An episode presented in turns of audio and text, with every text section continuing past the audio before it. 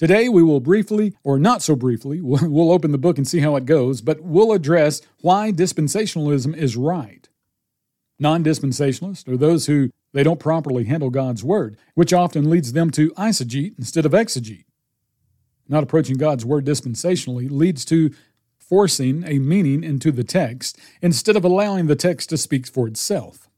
You end up placing a meaning on the text that's just not there. Non-dispensationalists lack the means whereby to connect the dots. They lack the basic skills to rightly divide the word of truth because their non-acceptance of how God laid out His Word in a dispensational manner.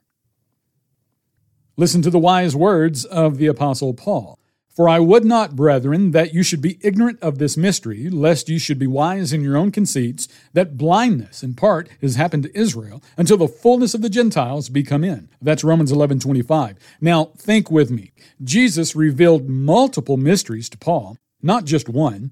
But if you just acquire the understanding of this one, this one right here, it would clear up much of the misunderstanding for the non-dispensationalist. Concerning understanding, in the book of Ephesians, Paul, chapter one, starting at verse seventeen, says, Our Lord Jesus Christ, the Father of glory, may give unto you the spirit of wisdom and revelation and knowledge of Him. Why, Paul? What will that do for me? Verse eighteen, The eyes of your understanding being enlightened, that ye may know what is the hope of His calling, and what is the riches of the glory of His inheritance in the saints. My.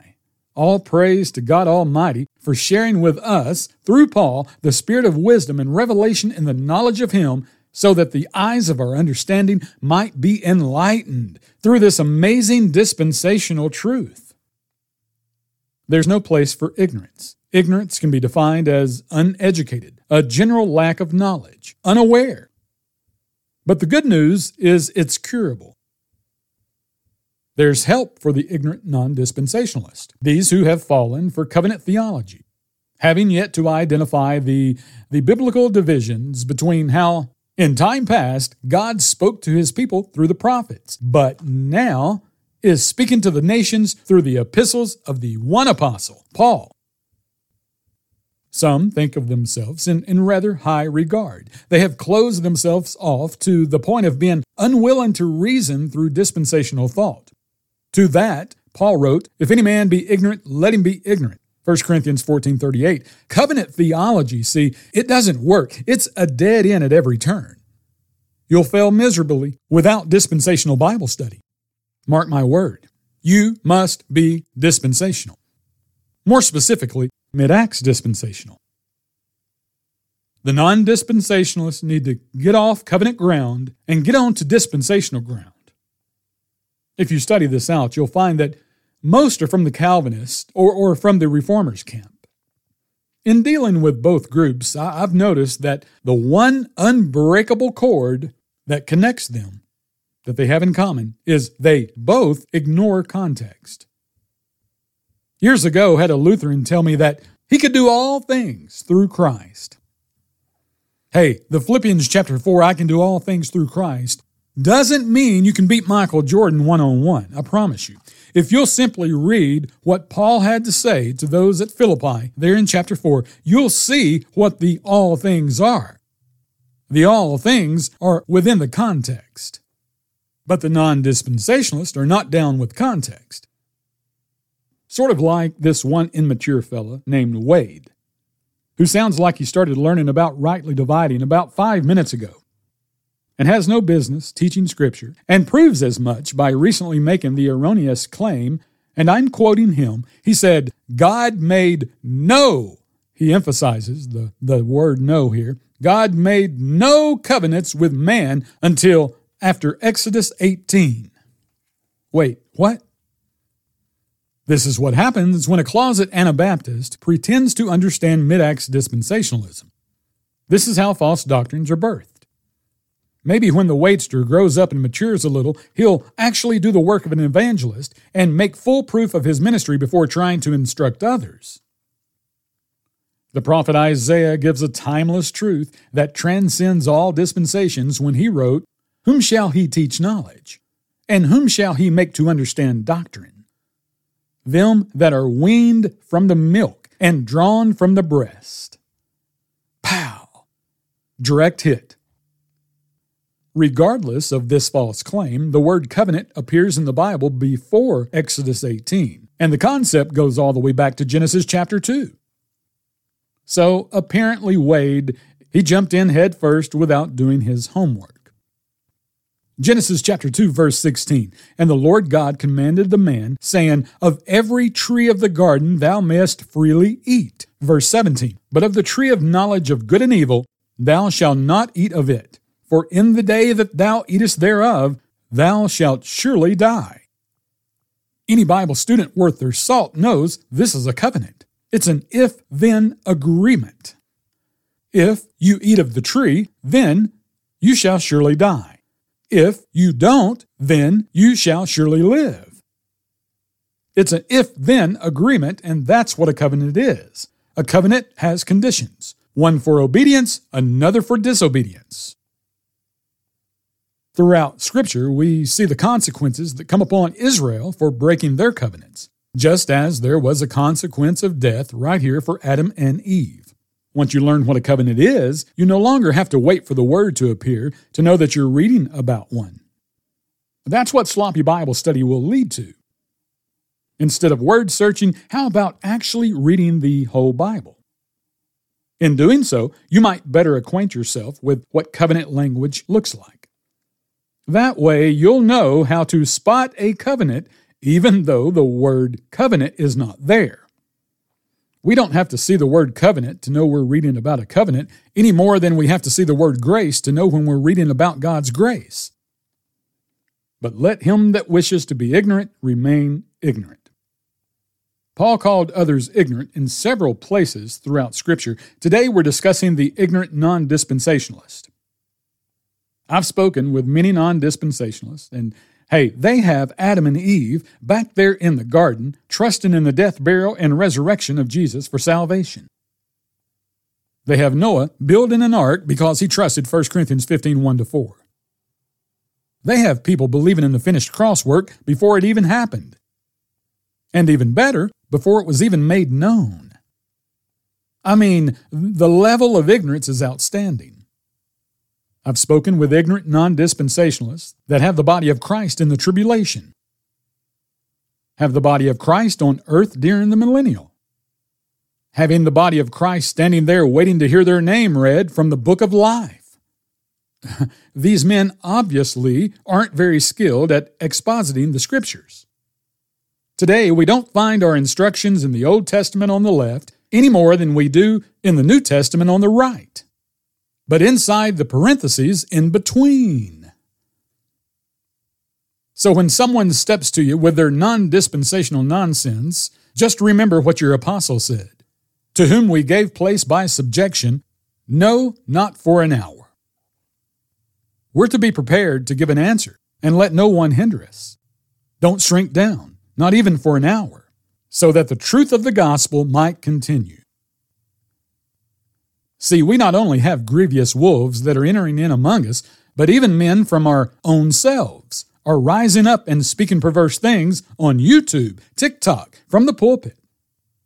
In Acts twenty, Paul warned us. He said, "Take heed therefore unto yourselves and to all the flock, over the which the Holy Ghost hath made you overseers, to feed the church of God, which he hath purchased with his own blood. For I know this, that after my departing shall grievous wolves enter in among you, not sparing the flock. Also of your own selves shall men arise, speaking perverse things, to draw away disciples after them.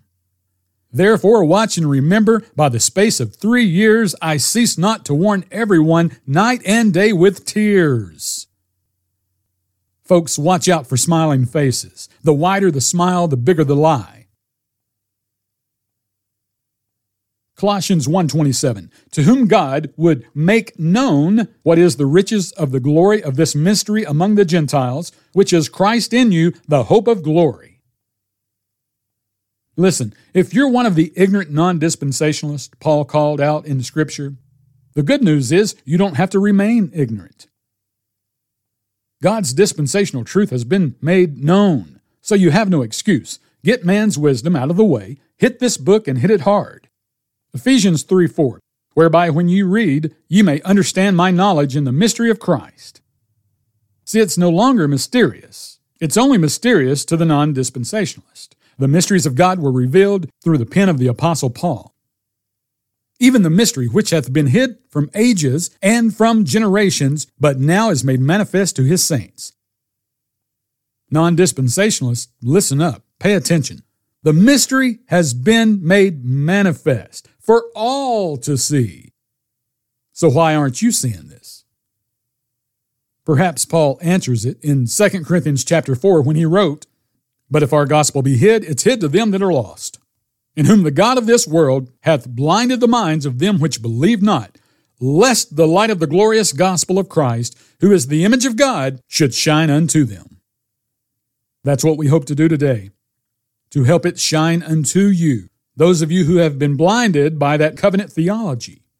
Ephesians three nine, to make all men see what is the fellowship of the mystery, which from the beginning of the world hath been hid in God, who created all things by Jesus Christ. Mister Non-Dispensationalist, you're why I turned on the mic today.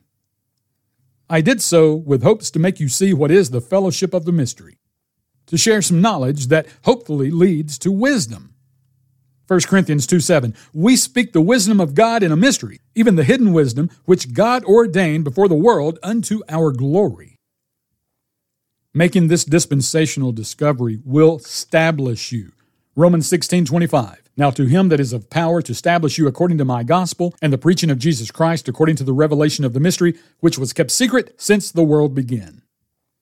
Mister Non-Dispensationalist, I love you. I love you enough to Ephesians six nineteen, open my mouth boldly to make known the mystery of the gospel. Second Corinthians two eleven, lest Satan should get an advantage of us, for we are not ignorant of his devices. Don't be ignorant. In First Thessalonians four thirteen, Paul said, but I would not have you to be ignorant. He warns against ignorance multiple times, but most will not heed the warning. Here's another one, Ephesians five seventeen. Wherefore be ye not unwise, but understanding what the will of the Lord is. Unwise because of their ignorance. First Timothy six four. He is proud, knowing nothing. Knowing nothing is ignorant. Ephesians four eighteen, having the understanding darkened, being alienated from the life of God through the ignorance that is in them because of the blindness of their heart. Romans one twenty-two, professing themselves to be wise, they became fools. Do you sort of get the impression that Paul is against us being ignorant?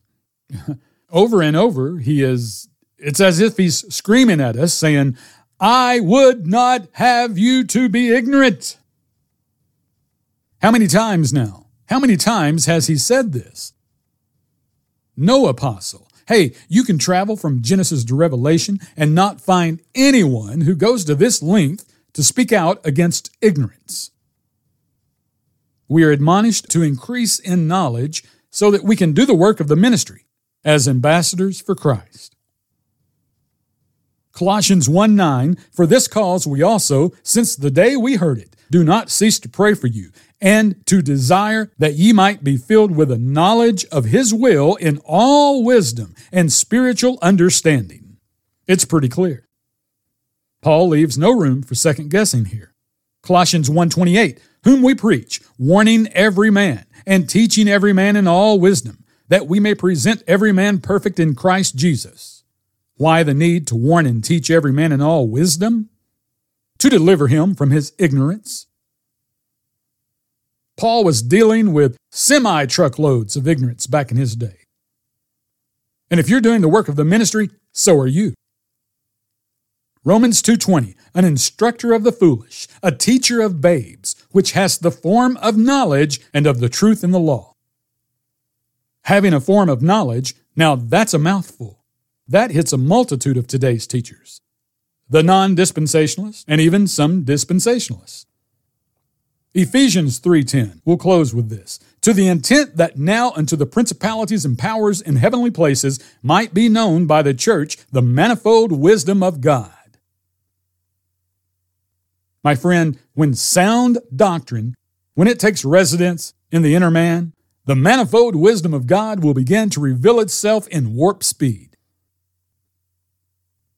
Christ died for our offenses and was raised for our justification. Believe on Him, and you shall have eternal abundant life. Grace and peace.